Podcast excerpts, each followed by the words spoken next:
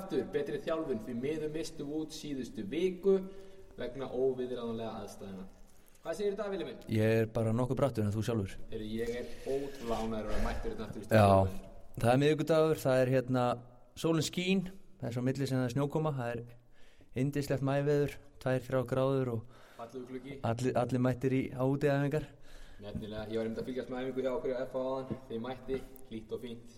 Svo bara komið þessi fína snjókoma, sko. Úff Já, En nógum þunglindið og ætlum við að horfa fram á við, sumari framöndan, fallegt og bjart. já, Og við ætlum að fara í dag í ákveðið atriði eins og við lofuðum ykkur í síðasta þættin fyrir tveim vikum síðan sem tengist því að lukka vel á sömri. já, já. Það er mataræðið og, og hvort sem það er uh, íþróttafólk eða bara almenningur uh, og meðan ekki gleyma einu guðan Þátturinn í dag er í bóði Fit Aid Já, það er rétt. Hvernig fyrir að ég að gleyma þessu? Já, ég um, tók alveg vænan sopa að drikka þegar ég var búin að segja mataræði. Er ég á þáttur í dag, er ég bóði góðra vinn okkar, Fit Aid, frábær drikkur. Já, frábæri drikki, erum við tvo, tvo mismunandi drikki hérna Fit Aid RX sem er meira svona performance drikkur með hérna með, með smá kreatín í og svona sem hægt er að nota sem svona pre-workout drikkur eða jável sem hlutar í coverinu og svo eru þið með hann hefbunda Fit Aid sem er bara recovery drikkur. Stú, af vítaminum og steinefnum. já, alveg frábær. Og bræðgóðu líka, ískaldir alveg, geggjaðir. Það er samt líka nöðsilegt, hann verður að vera ískall Já, bara í mjög, mjög köld Já. Hmm. jafnvel klaki. Jável klaki Já. Uh, Mataræðið uh, Við Guðjón erum ekki næringafræðingar Við, við um hérna Við höfum einblýtt svolítið á þjálfunar þáttinn uh, Mataræði íþróttar fólks er náttúrulega stór hluti af afkastagetu og annað recovery og öllu. Þannig að hérna, við höfum svolítið verið að leiðbina um mataræði mikið lesi okkur til um ringt í rannsóknir og fleira og höfum myndað okkur svona ákveðna skoðun. Við erum búin að bera saman bækur okkar og erum nokkuð á sama máli þegar kemur að mataræði eða næringu fyrir íþróttafólk uh, líkillinn að góðri næringu fyrir íþróttafólk er, sko, að okkar mati eru nokkrir og við ætlum að byrja á fyrsta þættinum og það er að of hugsa ekki mataræðið og það er út af því að uh, mataræði er reyndar svona, eða, næring er reyndar svolítið kontroversial það er Þú ferð á, það er all, allstaðar pistlar um næringu, þýttir pistlar úr hinum og þessum tímaritum sem eru kannski ekkit endilega byggður á rannsóknum og ef eru byggður á rannsóknum þá eru rannsóknar kannski oft kostaðar af einhverjum þriðja aðila og kannski ekkit marktakandi á. Uh, ef að þú eða einhver, ef einhver er búin að óta að þér einhverju skoðun eða einhverju sagt, skoðun um næringu og þú ákveður að tilenga þá skoðun eða uh, þá getur þú farið á netið og þú getur fundið rannsókn sem stiður það sem að þú ert búin að tilenga þér eða það sem einhver er búin að óta að þér. Mataræði er svo vítt hugtak og næring þannig að leikil atriði hjá okkur guðunni er að of hugsa ekki mataræði, við ætlum að fara hans nánar út í þá þætti. Kannski líka ágætt að bæta því við eins og ágættis maður Tom Bilella, the guru no, uh, no size fits everybody. Og það er klárlega eitthvað sem þarf að hafa í huga þegar hún búið mataræði því að ef mataræði kannski hentar einum einstakling það er ekki að segja að þú respondir alveg eins við því. Og til dæmis hérna, Precision Nutrition Já, þeir eru með skemmtilega. Instagram-síðu sem eru með mikið af góðum pælingum. Til dæmis segja það að þú ert að borða holt það þýðir ekkert endilega að þú ert að responda rétt við mataræðin, sérstaklega að vera bloated og, og alls konar aukaverkanir sem geta fyllt því sem til dæmis er bara það að þú er búin að vinna upp kannski ákveðu óþól kakvart fæðu. Þannig að það þarf svolítið að hugsa út í það að það er ekkert eitt mataræði rétt. Þetta snýst um fjölbreytni og allan fjandan Já, og þá kemur, komum við öðrum þætti sem er uh, að setja sér markmið. Uh, þarftu að þingja þig? Þarftu að létta þig? Uh, viltu viðhalda þér og auka orku? Uh, ert að sofa illa og finnst þér recovery lélitt þú þarfst að hugsa út í alla þessa þætti þegar þú setur upp þitt eigmataræði og finna út hvað hendar þér eins og Guðjón sagði á hann og þá þarftu svolítið að fara í svona eins og maður kallar svona trial and error fasa. Þú þarft að, þarft að setja þér upp eitthvað næringaplan og fylgja því í einhvern x langa tíma og sjá hvort að líka með þeim bregðist við. Er orkan að aukast? Ertu að jafna, jafna það á milli æfinga? Eh, ertu að léttast, ertu að þingjast ef það, er, uh, uh, það er þitt markmið þannig að þú þarft að horfa svolítið í þessa þætti og það er ekki tækt að taka bara einhverja eina viku og ákvaða að taka út sigur eða, eða bæta próteinindöku og, og halda það sé bara að fara að gera einhvern heiminn og haf. Og hérna það, það þarf svolítið að hérna, vera eins og með margt, eins og með þjálfuna sjálfa. Þá er það svolítið hérna, stöðuleikin sem skiptir máli þegar þú ert að, setja upp mataræðið og ætlar að fylgja því ekki langan tíma. Og þá þetta snýst það líka um eins og þegar við komum á markmiðinu þá er þetta kalórir inn, kalórir út. Já, og ef við erum til dæmis með unga krakka eða sem strák, strákarmarki vilja til dæmis bæta vöðamassa svo byrður til dæmis þá um að senda þeim matabók og vilt fá að sjá hvað er að borða. Og þeir skilja kannski ekkert í því að hverju þingjast ekki. En það var kannski ein seri á skáli morgumat ekki neitt yfir skóladaginn og svo borðaðir eftir skóla. Þannig að það er mjög mikilvægt að hafa svolítið skýra sín hvað markmiðið er og hvernig þú ætlar að ná því. Því að það þýðir bara ekki að setja markmið en ekki vera með að stýra, stýra stefnu en skýra stefnu að því hvernig þú ætlar að ná því. Já, þarftu leiðavísi að markmiðinu og hérna eins og Guðjón segir kalori inn, kalori út. Ef þú ætlar að þingja þá þarftu fleiri hittæningar að brenna og ef þú ætlar að leta þá þarftu klárlega að skera niður hittæningarnar uh, auðvitað mælu við með því að hérna, þú borðir gæða fæðu og, en hérna en markmiðið þarf í raunin að vera að ja, sagt, leiðavísinu þarf að vera þannig að þú sért að vinna í áttin á þínu markmiði og þannig að ætla ég Ég, ætla að fá að bæta við, ég ætla að fá að koma með hérna, fá, uh, það er mjög hérna, vinsælt að fá matarprógram, eða matarplan. Það er eitthvað sem að hérna, ég er algjörlega á móti og Guðjón líka. E, þú veist, þú getur lagt upp einhver drög að matarplani, sem sagt hvaða fæðutegundur þú átt að borða og hversu mikið kannski hvert mála eitthvað svona. En ef þú ert að fá eitthvað vikuplan, það sem að er búið niður njörfa fyrir það, alla máltíð dagsins, alla vikuna, það er aldrei að fara að ganga og ég, ég gerði það einu sinni hérna fyrir mörgum ára síðan þá var maður að deila út einhverju mataplunum og ég held að að max, hérna, einhverju hafi fyllt í max í viku sko, því að þú ert aldrei að fara að ná að viðhalda einhverju sem einhver skrifa niður fyrir það blað og segja þér hvað þú átt að hafa til í ískapnum hjá þér og hverju sinni, hvað þú ert á ferðinni, hvað þú ert í útlöndum, þetta er aldrei að fara að ganga. Heildamyndin er bara miklu, miklu hérna, stærri heldur en eitthvað, eitthvað hérna, sem stendur okkur úr blaði. Og eins og þú segir líka, þú veist, það er ekkert að fara að fylgja þessu. En svo í sko í 99% tilvíka þá er enginn að fara að gera þetta. Og þetta er svo rosalega mikið tímaðislega fyrir þjálfaran að vera að búa til svona blað, bara út sagt en til dæmis ef ég sett með það ef fólk er tilbúið að skila með matabók og er að leggja að sér að gera matabókin þá er ég tilbúin að búa til nákvæmari leiðavísi fyrir Já. þau í mataræðinu. En ef þú ert ekki tilbúin að gera matabók og segja að það hafi ekki tími það þá, sorry, þá hefur aldrei tíma til að Nei, gera matabók. Það ítir þeim, sko, ef þau hafa tíma til að gera matabók, það, það ítir þeim líka út, því- uh, út í það að hugsa þetta aðeins nánar, ekki bara grípa, þú veist, stoppa í næstu sjoppu eða eða grípa bara næsta sem sjá til að borða.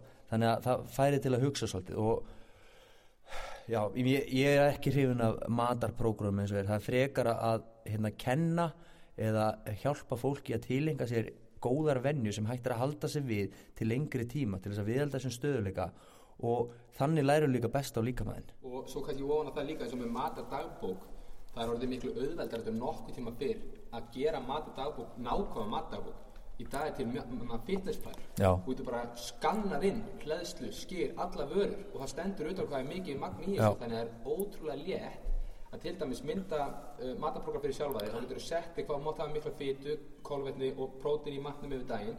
Og til dæmis ef þú ert með þjálfa getur þú sett honum bara sérað með honum deginum. Já. og þannig ertu búin að einfalda lífið rosalega mikið. Með að þú gert allt í síman og þá getur þú séð bæði það, getur sett inn heildar sem sagt summuna, kalorum yfir daginn hvað mörg grömm af prótínum og öllu því og líka getur þú sett sem sagt activity þannig að þú ert bæði með grunnbreysluninni hver hún er, þú ert búin að borða og svo færið activity ofan á. Til dæmis fyrir þá sem vilja þingjast þeir þurfa klárlega að borða meira eða þeir að æfa mikið.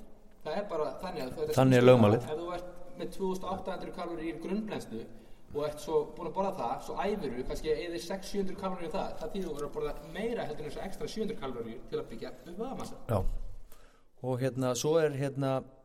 Já, hérna, svo er haugurinn allur af svona öppum sem að eru góð til þess að trakka, trakka næringarinduguna. Ég hef mest, mest- notað fitnesspal og ég hef verið að láta hérna, já, einmitt séra með mér, mína kuna vera að séra með mér hérna deginu sínum eða, eða vikunni og svona og eða taka screenshot og senda. Þannig að það hefur virkað mjög vel og þetta, þetta byggir rauninni bara upp svona uh, aðilin sem er að skrá er meðvitaður og það, þú þarft að vera meðvitaður til þess að hérna, ná árangri. Og það þarf alveg að fara jafn mikil tími. Ef að, að markmiðin er að þingjast eða léttast þá þarf að fara virkilega mikil áhersla í mataræðið alveg svo æfingarnar. Guðmul og góð klísja you cannot outwork a bad diet sagði einhver. Og það er, svolítið, það er bara svolítið satt. Og hérna, þú getur farið á æfingu og þú veist, fer út að laupa og tekur einhverja spretti og eðir einhverjum x mörgum hitaðiningum og svo kannski borðar það bara krappi yfir allan daginn og er kannski komin í fjögur, fimmust hitaðiningar einhverju drasli.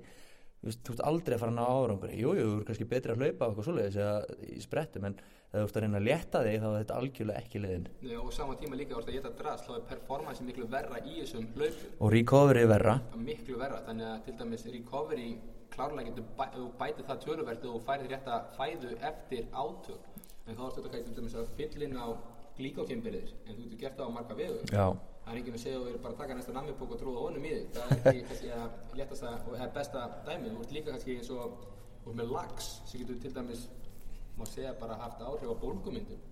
Staðan fyrir að það er áfengið eitthvað djöfuli já, já, einmitt. Þannig að það klárlega getur hjálpað til að vera með lags í mataræði í recovery. Já, en hérna eins og við byrjuðum þáttinn þá talaði Guðun um að eða þú ert að leita þér að svimara líkamannum eða þú ert að æfa vel og sér lítinn árangur uh, og við gefum okkur bara þá breytu að þú sért að æfa rosalega vel. Uh, þá er klárlega þá liggur klárlega vandamál í mataræðinu og þá þarf að endur sko mataræði. Ef þú ætlar að létta þig og reyna að skera niður á, á fytuberi líkamanns þá hérna, þarftu að fara undir á alltaf hitaðningan þennar uh, segjum svo svo að þú ert með hérna 2200 hitaðningar í grunnberslu þá þurfur að skera niður töluvert til þess að hérna, hérna skera niður fytuna og það þarf að gerast eins og ég sagði á þann ekki bara í eina viku eða tvær. Jú, þú léttist kannski eitthvað smá en þá þýðir ekkert að veluna sig um helgina bara með, með pizza og shake og eitthvað svoleiði sko. það, það, þarf stöðuleika nei, þú átt ekki að þurfa, maður á ekki að þurfa að jafna þetta út og maður á heldur ekki að þurfa endilega að veluna sig.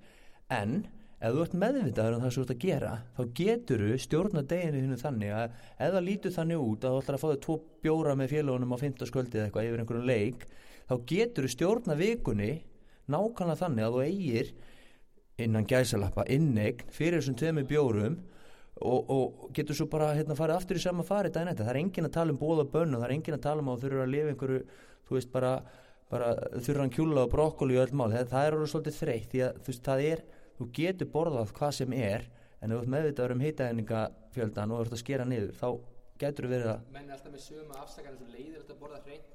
Það er bara því miður, það er bara leiðilegt að þú ert ekki tilbúinur að fjölbreytur já, og þetta, þú getur fengið svo mikið á hollum og góðum mat það, það þarf ekki alltaf snúast um það að vera hérna, djúbsteikt og, og allir fjallin sko.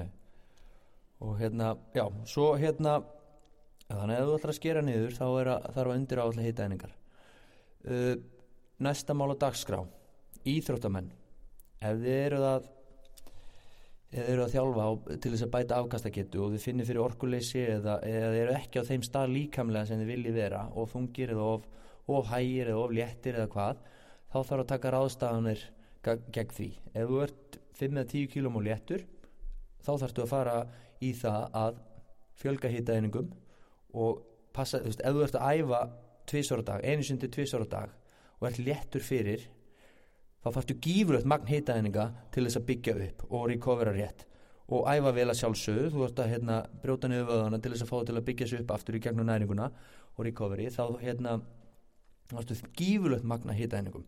Það er ekki nóg bara að halda að sé nóg að taka einn weight shake eða hérna gainer shake á dag eða þú veist, ef þú borðar ekki almennilega í öll mál og, og jável millum á líka og, og hérna snallar á hnetum og möndlum inn á millu eitthvað til þess að fá hitaðningar yfir daginn þá ertu ekki að fara já, þá ertu ekki að fara að þingjast það er bara, veist, og það er ekki nóg að borða bara vel í þrjáta og svo vera eitthvað slappur í mataræðinu í tvota það verður að hugsa stöðuleikin og hugsa aðeins um veist, taktu að eins og þú þurfur að þingja um, 5 kíló af veðamassa sett upp næringaplanið hvað þarf mikið að hýta enningum borða jável meira þar sem, þar sem það er meira æfinga álag fá nægan svefn drekka vel af vatni og taka svo stöðuna aftur eftir 2-4 vikur. Sjá hvort eitthvað sé að gerast. Ef það er ekkert að gerast þá ertu klárlega að borða lítið og þá þarftu bara að borða meira.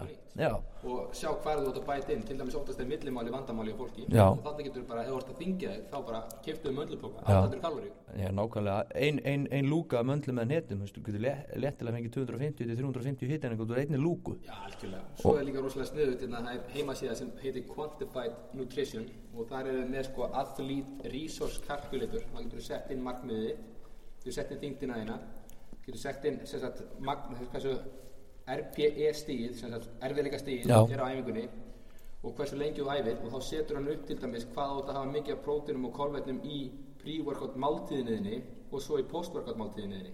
Þannig að þetta komið með eitthvað svona ramma sem getur unnið í kringum máltíðina og svo ofan á það kemur þá til dæmis millimálið, kvöldmáltíðin hátegismaturinn og já, og til dæmis eða í googlið það er líka gaman fyrir ykkur kannski að veist, eins og ég segi það er hægt að finna alla fjallan um allt en ég er svolítið hrifin að því fyrir íþróttamenn að vera að skoða einna, tímasetning og mataræði sérstaklega fyrir leiki. Já, að sé að nota orkuna rétt í leikjum Mhm. fyrir ykkur sem er íþróttafólk. Þá getur skoða til dæmis einna nutrition timing eftir, hvað heitir hann, Ivy James Ivy minnum já, skemmtileg bók, mm -hmm. og pdf skjálum eins og netinu. Já sækja hana. Um hérna og hérna þarna, til dæmis þarna er eitt bara tól í vopnabúrið uh, sem Guðjón var að segja með þessa síðu til dæmis. Og það eins og við sögðum í byrjun það er ekkit eitt rétt í þessu. Það er til margar margar leiðir og engin ein leið er endilega réttar en einhver önnur. Þannig að þannig geti, veist, þetta er bara eitt tól sem þið geti nýtt ykkur til þess að skoða þess matarað og fengi smá hugmyndum hvernig þetta að borða fyrir og eftir æfingar jável til þess að ná sem mestum ákustum út úr líkamannum og svo ef við horfum til dæmis að á Exos fyrir um Athlete Já. Performance ef við lesum bókina þeirra Every Day is a Game Day það er bara áhugaverður svona eiginlega idiot proof kapli um mataræði, skemmtilegur, auðveldur, þægilegur að lesa og það eru þeirra að vinna með ákveðna reglu 80-20 regluna fyrir íþróttafólk. Og almenningi sem líka það er bara 80% af því þú borðar yfir daginn er hrein fæða en þú mátt hafa ykkur 20% til að aðeins að kýtla bræðvökunum já, og það er ekki að segja og megir ekki smakka á einhverju sem er óholt það er bara að segja að hafðu hóa því. Já. Þetta snýst ekki um bóð og bönn Þetta snýst um stöðuleika Eitt, eitt, eitt svindldagur innan gæðsalappa er ekki að fara að eiðilegja neitt fyrir þér ef þú ert búin að vera stöður í mánuð eða stöður í mánuð. Og hérna þannig að það er allt í lagi að þú veist fara út jammið eða, eða fara út að borða með, með, með vinnunni eða, eða vinnunni með eitthvað og, og, og fá sér almennilega að borða. Það er, er hafa einhver tímarama innan veist, ekki vera að byrja kluna 8 mótnana, dælið þig bara öllu og hætta einmitt. kluna fjóru nóttina með fjölugunum sko. Já, já. En að, bara vera skinsamir, vera meðvituð. Mm hvað er næst hjá okkur Vili? uh, Hvað hérna það er hérna ætlum við ekki að tala um hydration? Jú, mikilvægi þess. Það er líklegast mikilvægast í lífinu utan ha, Það er vastrykja og vastrykja getur klárlega bara haft áhrif á bara lífið. Við getum lifað hvað í viku á þess að fá Já. náðu því, 67 daga held ég ef ég maður rétt. Svo lengi.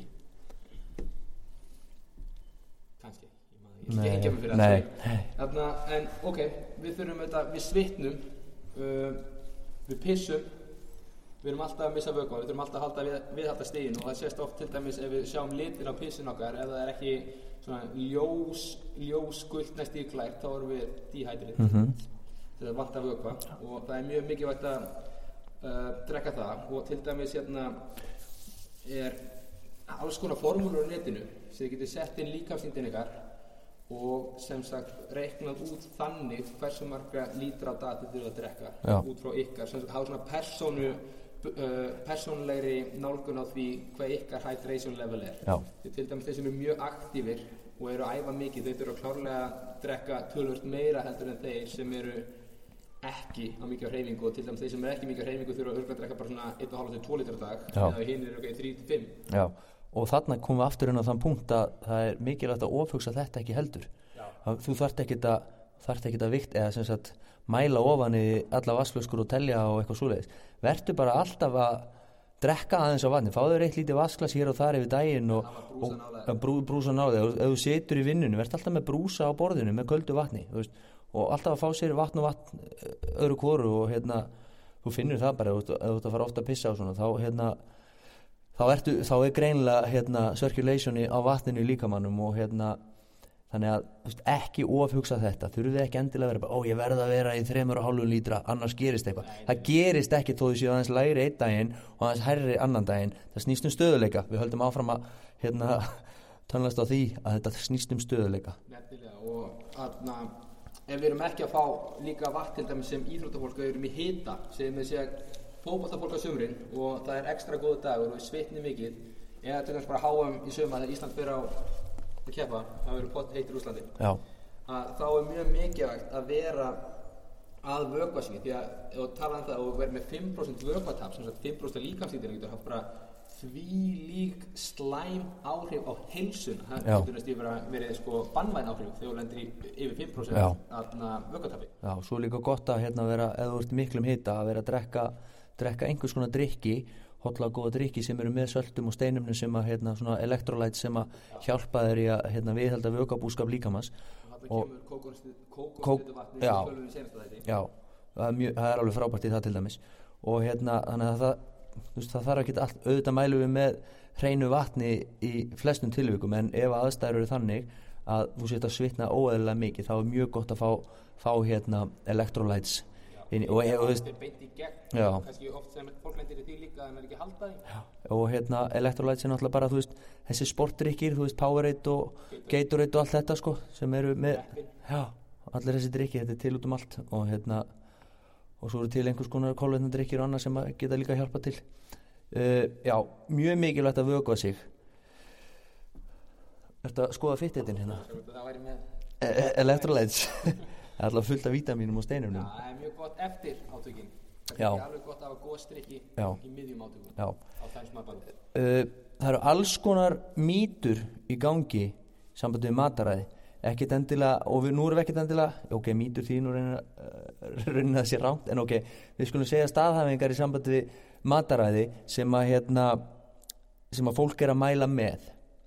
Uh, alls konar skyndilausnir og alls konar hérna öfgakenda lausnir sem fáið til að fara svona út fyrir normi. Nú ætlum ég að segja að normið sé bara það að borða reglulega við daginn og, og, og passa og sért að fá uh, hérna, hotla og góða næringu svona í, í flestum til, tilfellum.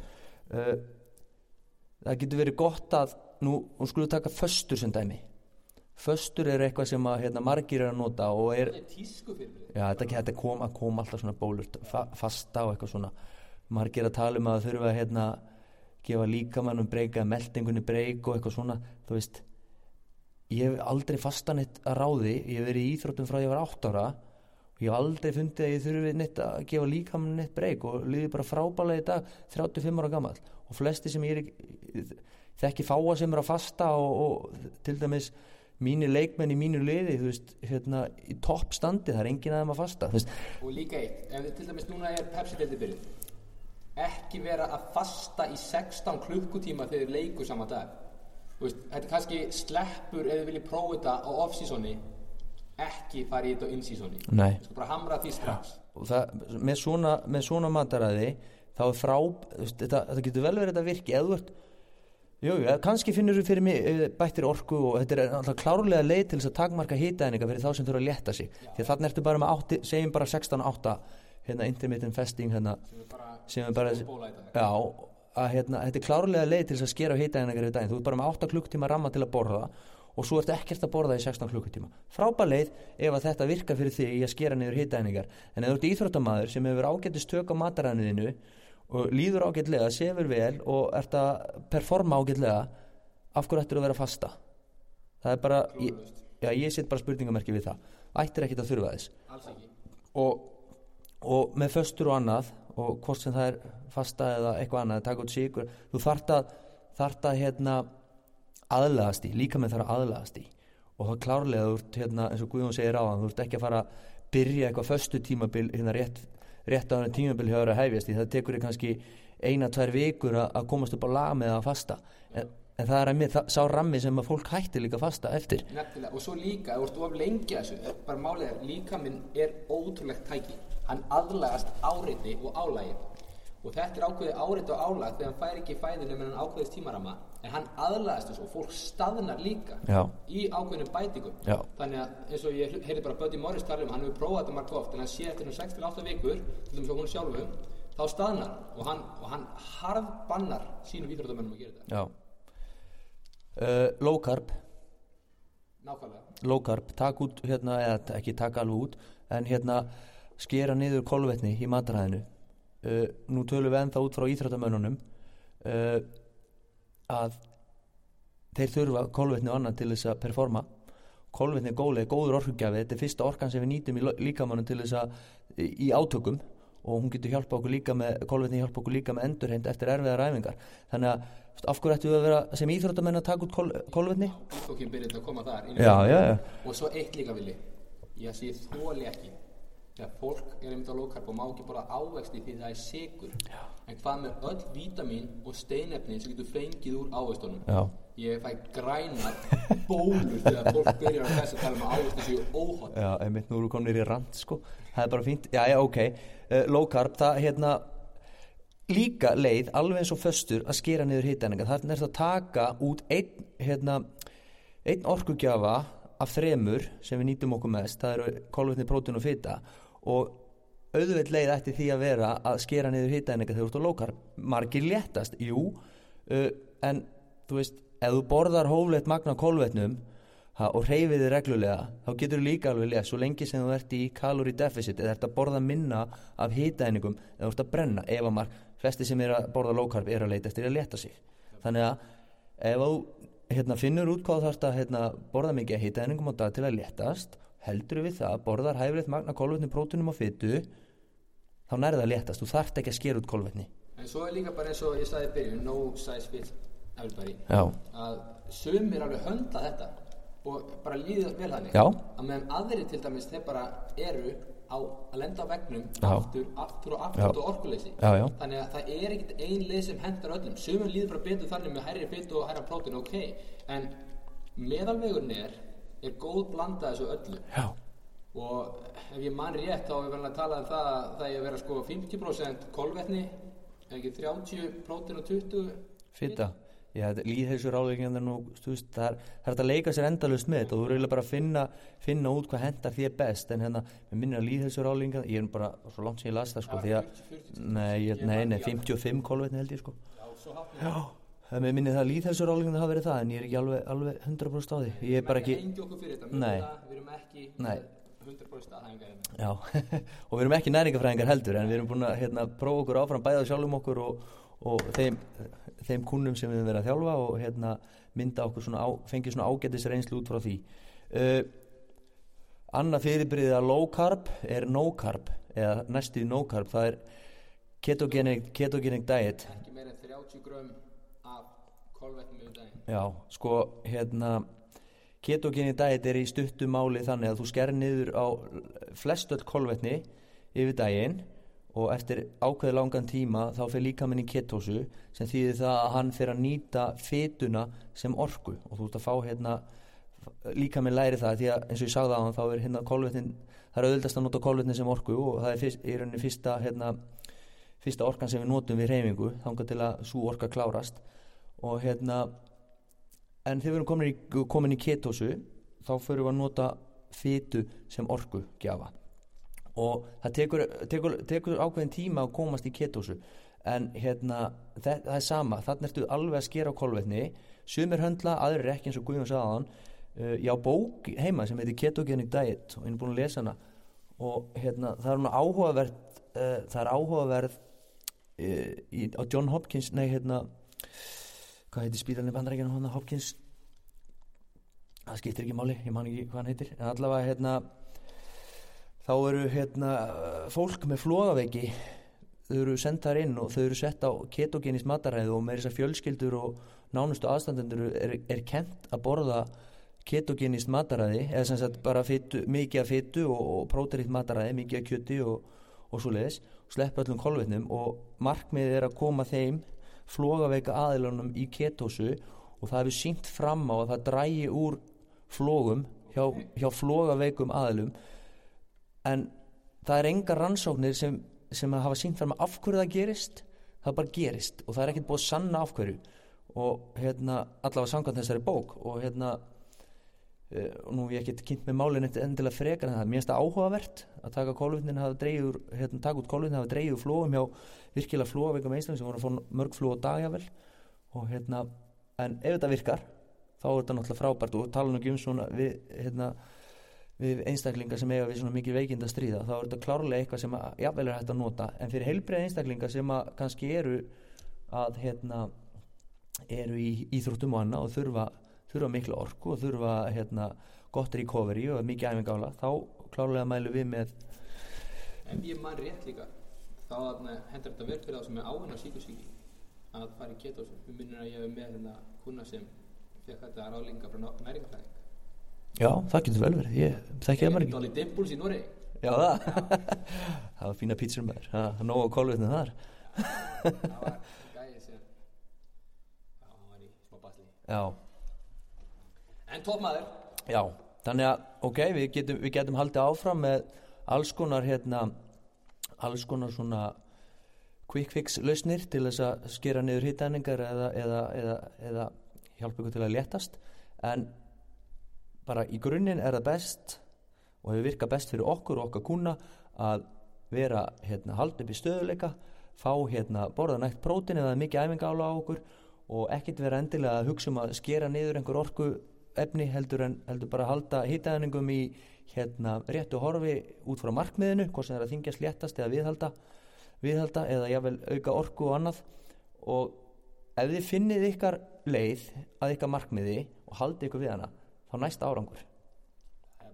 Já, uh, svo er eitt sem er hérna, svo svolítið hérna algengt að fólk beri fyrir sig og það er nú, það er nú ekki algengt hjá kallmönnum en það eru konur sem ber átt fyrir sig hérna skjaldkertisvandamál og nú er ég ekki, ekki að draga úr þeim þeir sem hafa þannig vandamál.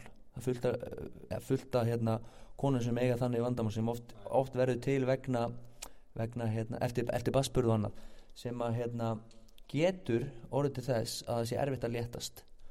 Og hérna ef að þið tellið ykkur vera að gera allt rétt alveg 100% á því að þið séu að gera allt rétt í sambandi við hýtaeiningar og æfingála og, og recovery og allt þetta og verið ekki að léttast þá er kannski hérna uh, komin tími til að aðtuga hjá lækni hvort það sé einhvers konar vandamál til staðar. Og nú er þetta bara eitt vandamál á mörgum eða, en þarna er stórt ef. Stórt ef. Þannig að ef hérna grunnuleikur á að þetta sé einhvers konar vandamál til staðar sem að uh, verður til þess að það er ekki að léttast þá er mögulega hægt að leita læknisráðs, læknisráðs og hérna finna út af hverju það er að gerast. En í, eins og við segjum, 99% tilvika ef þú skerir niður hýtaðningar og ert að reyna að léttast þá ættir að léttast. En þú þarfst bara að halda þig við það. Svo þarna, þetta er smá út fyrir efnið, en þarna þú erum að tala um að nota lækni tjekka, þá er hægt erlendis, því miður ekki á Íslandi, að fara í blóðrannsók til að sjá til dæmis hvort sem er óþól fyrir einhverju vöru sem til dæmis getur haft áhrif á það að þú ert ekki að meðhandla þessa sagt fæður rétt og hefur áhrif á þingdab. já, En það er bara annar kapli fyrir sig Já. og til dæmis ef við kynningu það frekar þá er bók sem heitir Your Blood Never Lies sem ég kíkt á. fullt af bókum hérna, en nú erum við búin að tala svolítið almennt um næringu og hvernig við mælum með að hérna, okkar íþróttamenn og jafnvel almenningur hægi sér í næringunni og engar öfgar og hérna reyna bara að finna hvað hendar ykkur reyna að sleppa, já, reyna að sleppa við öfgarnar Já, og Og- um að gera bara líka mynda smá matabók, nota síman ykkar, eru hvað sem er alltaf með það með höndina. já, Uh, og, bara skanna inn vörur aðeins að telja honni sig og þá sjáu þið kannski líka svart og hvítu hvort að skamtastærið séu of stórar eða of litlar eða, eða hvað er að vandamáli svo þið ná ekki markmiðunum. já, þannig að já, uh, engar. Jú, uh, eins og ég tók fram í byrjun þá erum við ekki næringafræðingar og ekki taka allt sem við segjum sem heilum sannleik því að það, er, það eru fleiri hliðar á, á öllum málum og, 100%. og hérna þetta er bara leiði sem að virka vel fyrir okkur og okkar kuna Og ef þið hlustið á podcast út í heimi á hinn og þennan næringafræðing, það er enginn á sömu línu. Nei, Það er allir með mismöndu skoðanir, mismöndi vinkla, þannig að það er ekkert eitt rétt í þessum bransa. nei og þetta er eins og ég sagði byrjun uh, svona eitt mest kontroversial hérna, umræðaefni já bara það kemur að heilsu. Það er næringin. Það er næringin. Og hérna finnið ykkur eitthvað sem hendar ykkur haldið ykkur við það og náið árangri Algjörlega.